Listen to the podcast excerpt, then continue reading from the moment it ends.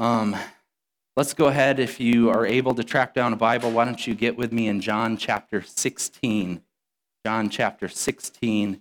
In the Bibles that we have in the book racks here, John chapter 16 is on page 928 and 929.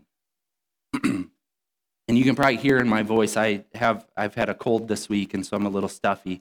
But we'll pray that the Lord carries me through this today. This is John chapter 16. I'm going to read verses 4 through 15. Then we'll pray and get to work. This is John chapter 16, starting halfway through verse 4. Reads like this. I did not tell you this from the beginning because I was with you. But now I am going to him who sent me. None of you asks me, where are you going? Rather, you're filled with grief because I've said these things. But very truly, I tell you, it is for your good that I am going away. Unless I go away, the advocate will not come to you, but if I go, I will send him to you. When he comes, he will prove the world to be in the wrong about sin and righteousness and judgment. About sin, because people do not believe in me. About righteousness, because I am going to the Father, where you can see me no longer, and about judgment, because the prince of this world now stands condemned. I have much more to say to you, more than you can now bear.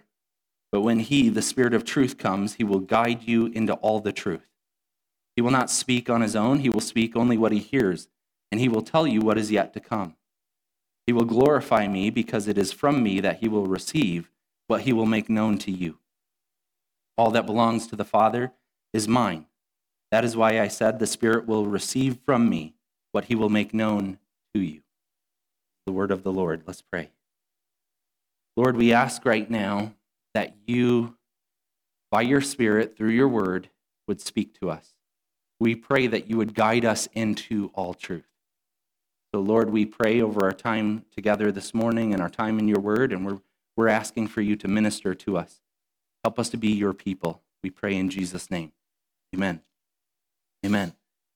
Well, here in our passage, we find the Holy Spirit and his ministries, and I want to show you three different headings here. We have the arrival of the Spirit in verses 4 to 7. Jesus is teaching on that. Then we have the Holy Spirit's ministry of conviction, and then finally we have the ministry of the Holy Spirit to make application. So the Holy Spirit's ministry of application. So the arrival of the Holy Spirit, the Holy Spirit's ministry of conviction, and the Holy Spirit's ministry of application. Let's get to work.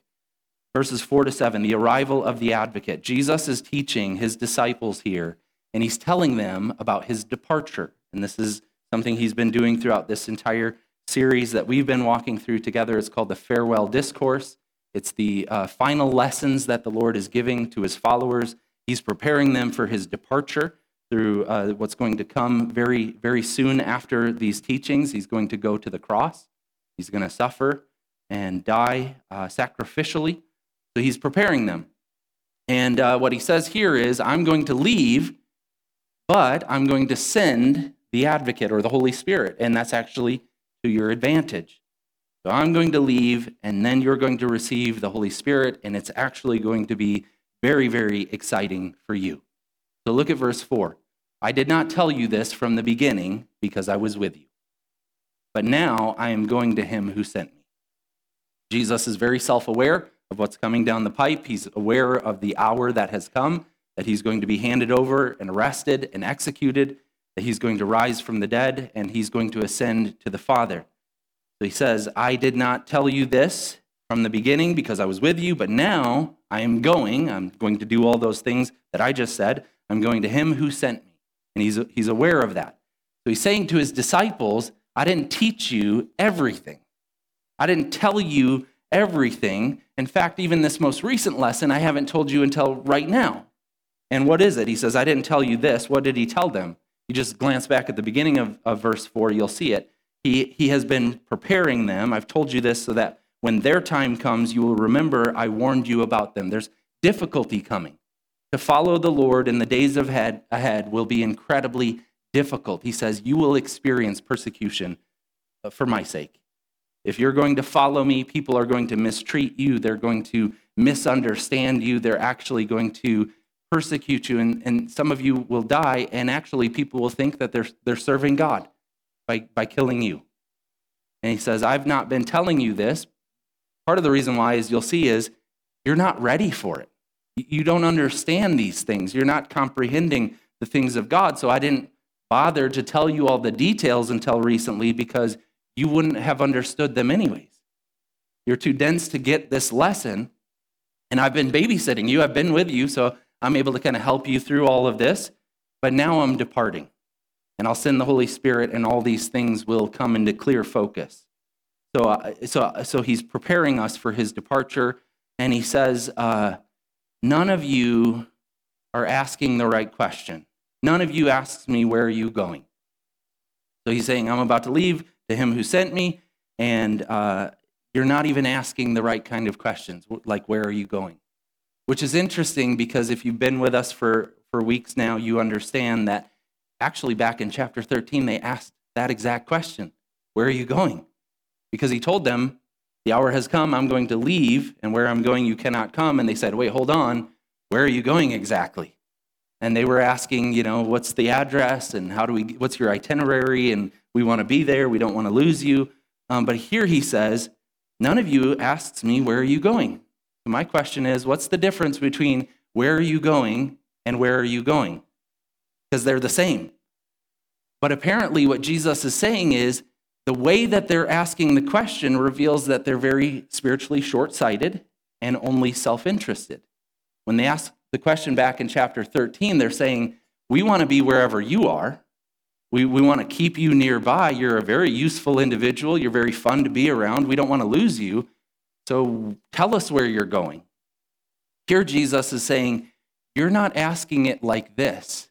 Where are you going? Meaning, what are you up to? What are you doing? Why are you having to depart, and what is that accomplishing? In other words, there's a way to question God that reveals self-interest. I just want to know how this affects me. I just want to know what direct effect this is going to have on me versus, God, what are you doing in this world? Help me to realize your hand at work in this very confusing world. Those are two different questions. One is, I just want to know the information for my own sake. And one is, God, you are doing something that I might not totally understand. Where are you going? What is your departure accomplishing? So in other words, the Lord is revealing here their lack of ability to observe the grand purposes of God. And by not asking this question, they're actually becoming riddled with anxiety and trouble. Look at verse 6. Rather, you are filled with grief because I've said these things. So instead of asking God what he's doing, they're filled with anxiety. They're looking at the call of discipleship and the difficulty of it and the persecution that's to come, and they're being filled with all this grief. And what Jesus is trying to help us to do in the sending of his Spirit and the opening of our eyes to the grand purposes of God, what Jesus is trying to accomplish is he's trying to help us come to a place where we have peace with God. And instead of being filled with grief, we're filled with, as he describes throughout these final lessons, we're filled with joy. We're filled with an unexplainable joy, even when the world looks like it's gone mad. But we trust in the purposes of God. He's saying, you're not even asking the right questions. Now, what they were doing there at that supper party is the same thing that we still do today. We fail to ask God the big question of what he's up to. And we look at the details of the world around us, and then we're filled with grief because we don't see things going the way that we anticipate they should go. And we get filled with grief because the Lord is showing us it will be hard, it will be difficult. We need to learn to ask that big question, God, what are you doing? And how can I better see your hand at work in this world? So Jesus says to them, very truly, I tell you, it is for your good that I'm going away. Unless I go away, the advocate will not come to you.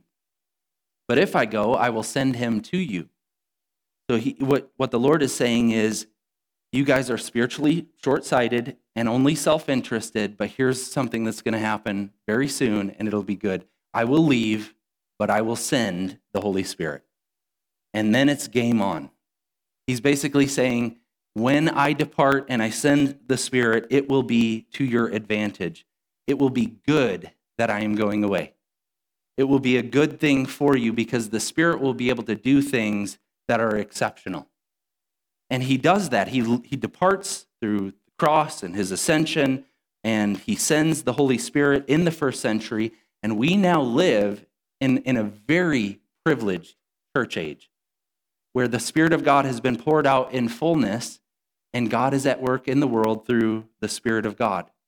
Now, this is interesting because if you look at the world right now, any of us can come to the conclusion it's a mess.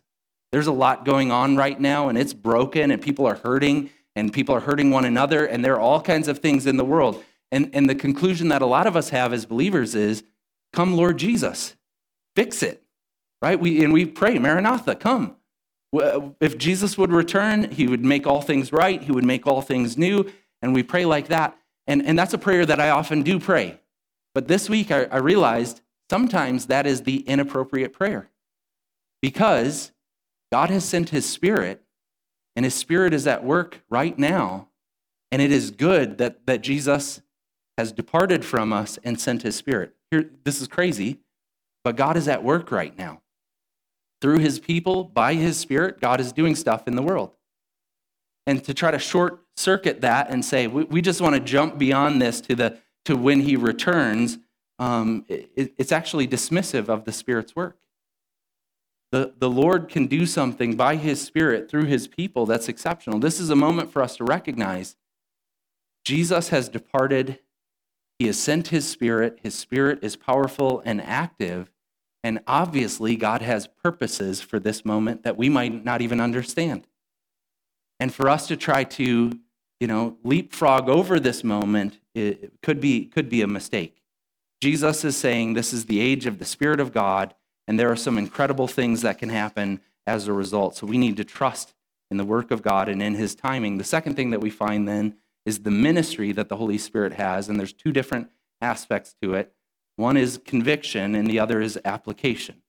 The Spirit's ministry of conviction comes in verses 8 to 12. 8 to 11, I'm sorry. 8 to 11. Here's what it is. Look at verse 8.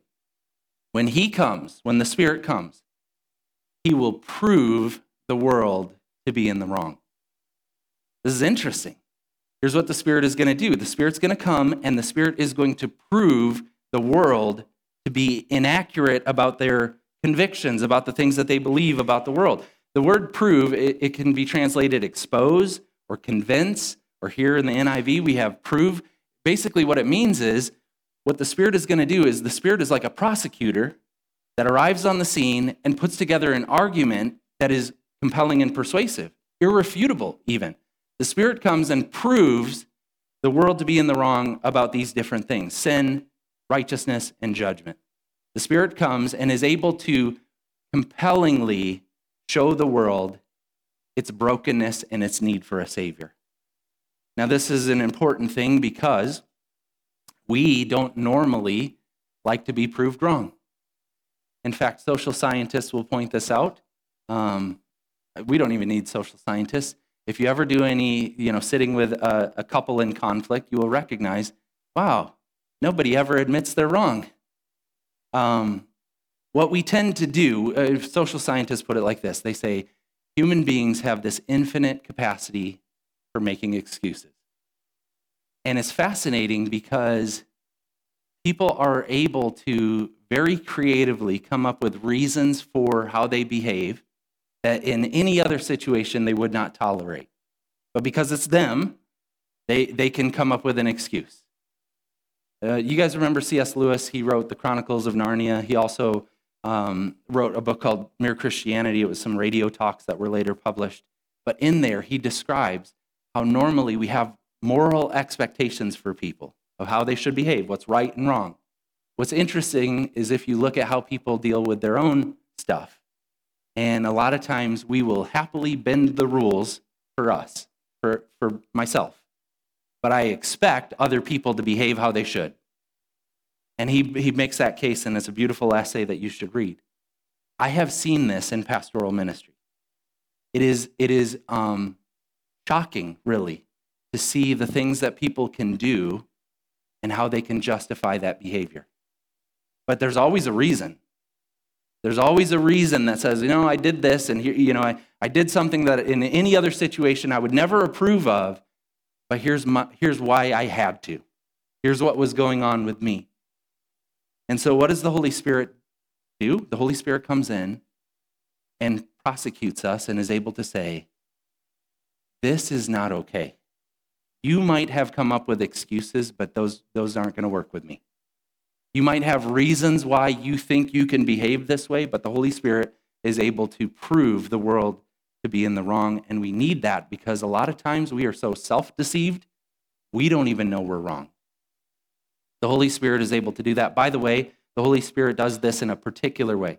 Though the Spirit has come, he does not do this universally or generally. He tends to do it in the ministry of the gospel with particular individuals. And this is where people come under conviction of sin. They hear the news of the gospel, they feel the effects of the work of the Spirit, and they feel convicted by sin. Let's look at these three different areas of conviction: sin, righteousness, and judgment. Verse 8, when he comes, he will prove the world to be in the wrong about sin. The world has their excuses. We individually have our excuses. We do not consider ourselves to be in the wrong because we're really, really good at justifying our own behavior. The Holy Spirit comes in and convicts us of sin. Verse 9 tells us the reasoning about sin, because people do not believe in me. That's interesting. The arguments here are all interesting, but he says the Holy Spirit convicts us about sin because people do not believe in me. This is fascinating because a lot of times when we think about sin, we think there are rules that God gives us, a list of things we should and shouldn't do, and then to sin would be to break those rules. And that's partly true, but that's not the whole story. If you carefully read the Bible, you find out that all sin is actually an expression of unbelief. It is not believing what God has said. So God is saying something, and we come up with a different plan because we don't actually believe in God, and therefore we do break rules and do different things. So for instance, you could do very, very evil things. You could do harm within your marriage relationship because you are thinking, I don't believe that God can make me happy in the marriage that he gave me. That's unbelief, and it's manifesting in behaviors that are sinful. But the sin is the unbelief. In other words, there's always a sin behind the sin. There's always some expression of unbelief that is causing us to behave in a way that is out of step with reality. It's not believing in God. It's not believing in the promises of God or the commands of God or what God has done. It's in the Old Testament, it's called sin of a high hand. It's looking at what God has done and saying, I don't give a rip. I'm going to do it my own way. I don't believe you to be true. I don't believe you to be good. I don't believe you to be trustworthy. And therefore, we sin against God in our unbelief. And Jesus is saying the Holy Spirit is going to come and he's going to prove the world to be in the wrong in regard to sin. In regard to sin, because people do not believe in me. Though Jesus has come and he has shown the glory of God in his earthly ministry and what he's done, people look at him and they say, no, that's not it. Jesus says the Holy Spirit will bring conviction about that. Secondly, he'll bring conviction about righteousness. When he comes, he will prove the world to be in the wrong about righteousness. Righteousness is that state of being right with God. It's the condition of being right with God. Now, the world thinks that to be righteous is to just do good things. I remember at Rock Valley College, I took a course on world religions. And one of the assignments was to interview people from different religions. And so I got to go to a mosque, and I got to go to different places of worship, and I had these interviews set up, and I would ask the same questions. And one of the questions went something like this. I mean, it was 20 some odd years ago at this point. But I asked a question like this: How would you know if you're right with your God? How would you know that you are in the right with your God? And the answer that was often given was something like this: people would come to the conclusion that they were right with their God if they were taking the playbook of whatever their religion is and they were following it. If I were doing enough good things according to the religious prescriptions, then I know that I'm right with my God. The popular level answer to it is, if I'm a good person. That's the most consistent answer. If you were to go ask people on the street, how could you be right with God? Most people would intuitively answer, if I'm a good person. If I follow the rules that I think God would want me to do. Here's what the Holy Spirit comes in and does. He goes, that won't do it. If you try to be a good person, that will not make you righteous. Your righteousness will be insufficient. It will be inadequate.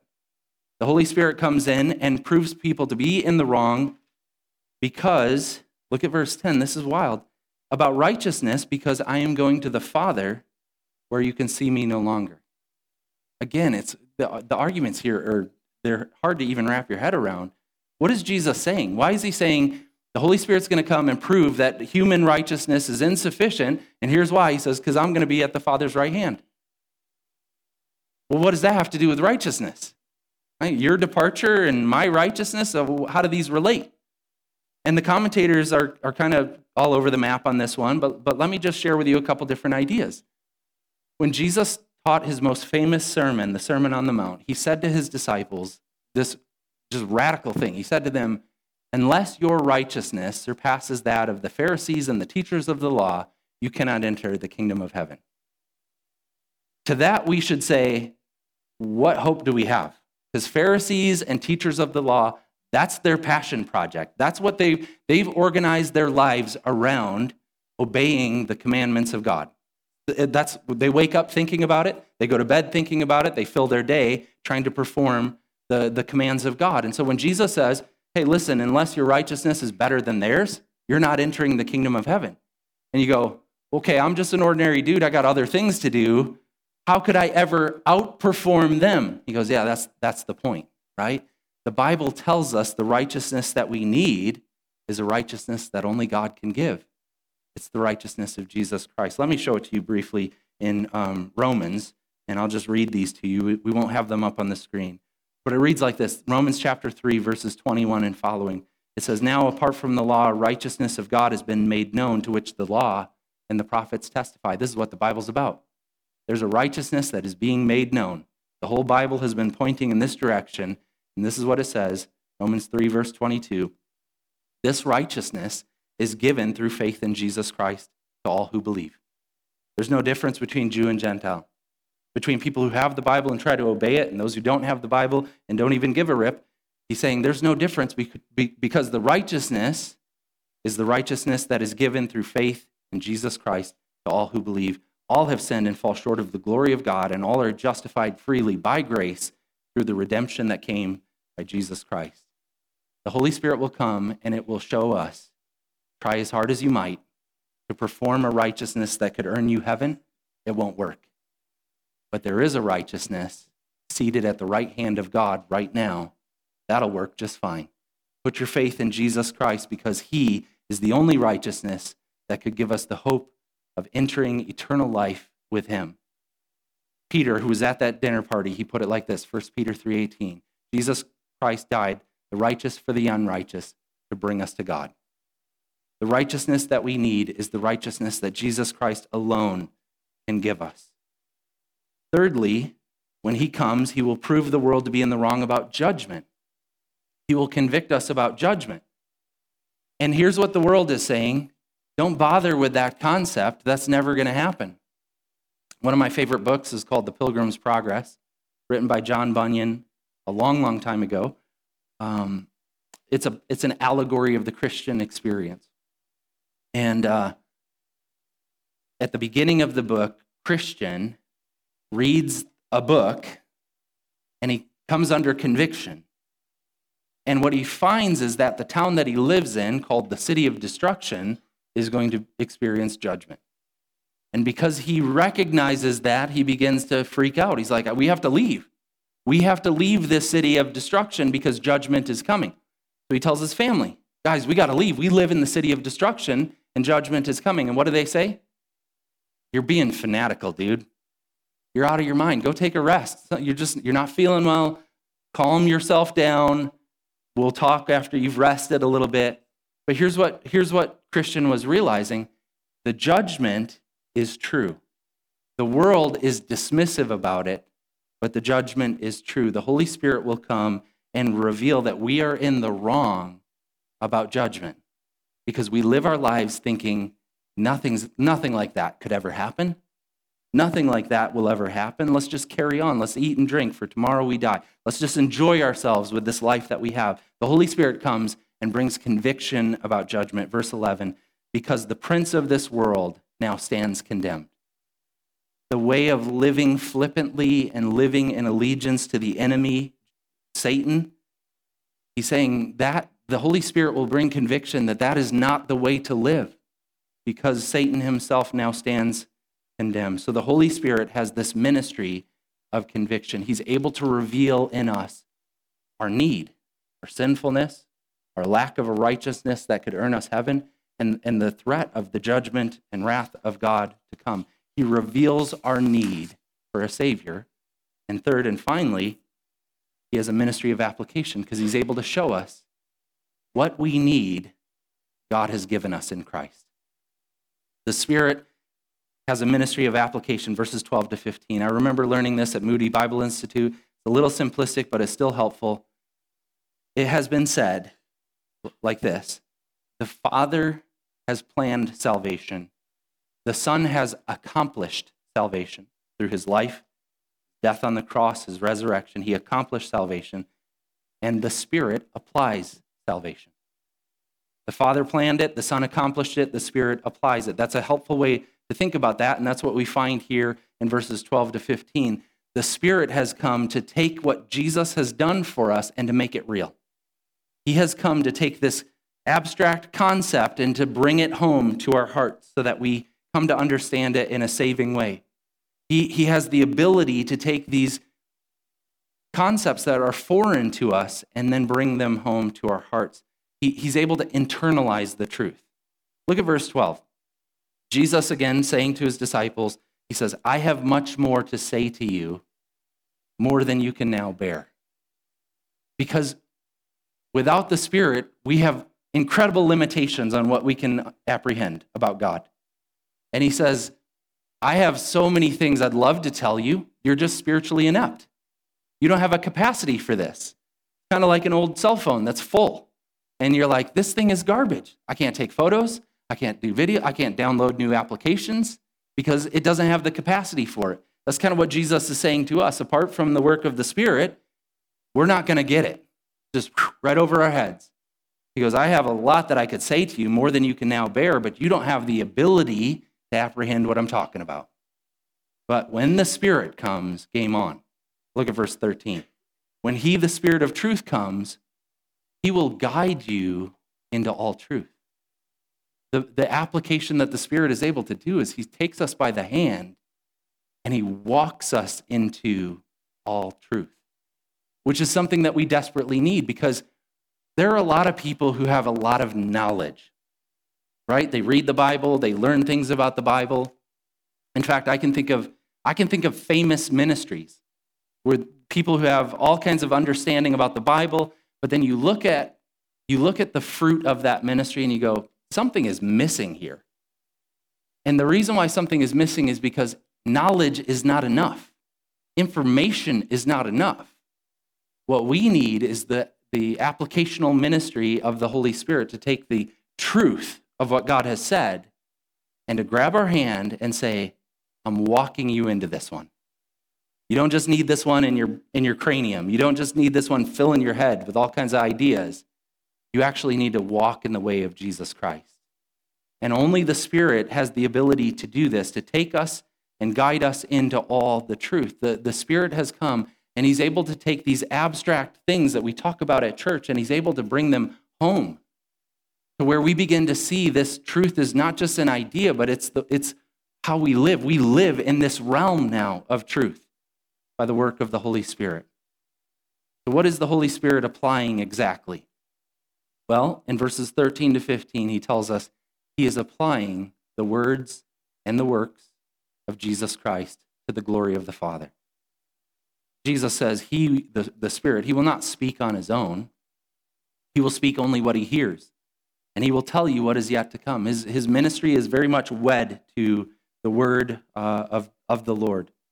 He will speak only what he hears. He will tell you what is yet to come. He is going to highlight the ministry of Jesus. Look at verse 14. He will glorify me. The Holy Spirit comes and glorifies the Son, because it is from the Son that he will receive what he will make known to you. He takes the truth of the good news of the gospel of Jesus Christ, and he takes it to you, and he personally applies it to you. He shows you this is what you need. This is why you've been convicted of sin, righteousness, and judgment. It's because Jesus is the answer that you need. The work that he performed for you is what you need, and the Holy Spirit brings that one home. And all that belongs to the Father is mine, the Lord says. That is why I said, the Spirit will receive from me what he has made known to you. The Holy Spirit is applying the work that the Father planned and that the Son accomplished.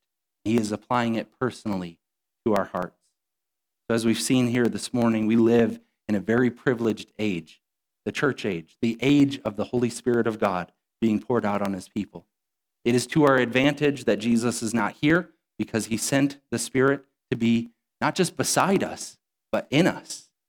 And now we can take the assignments that God gives us, and we can do that empowered by the Spirit himself. The Spirit comes and he brings conviction.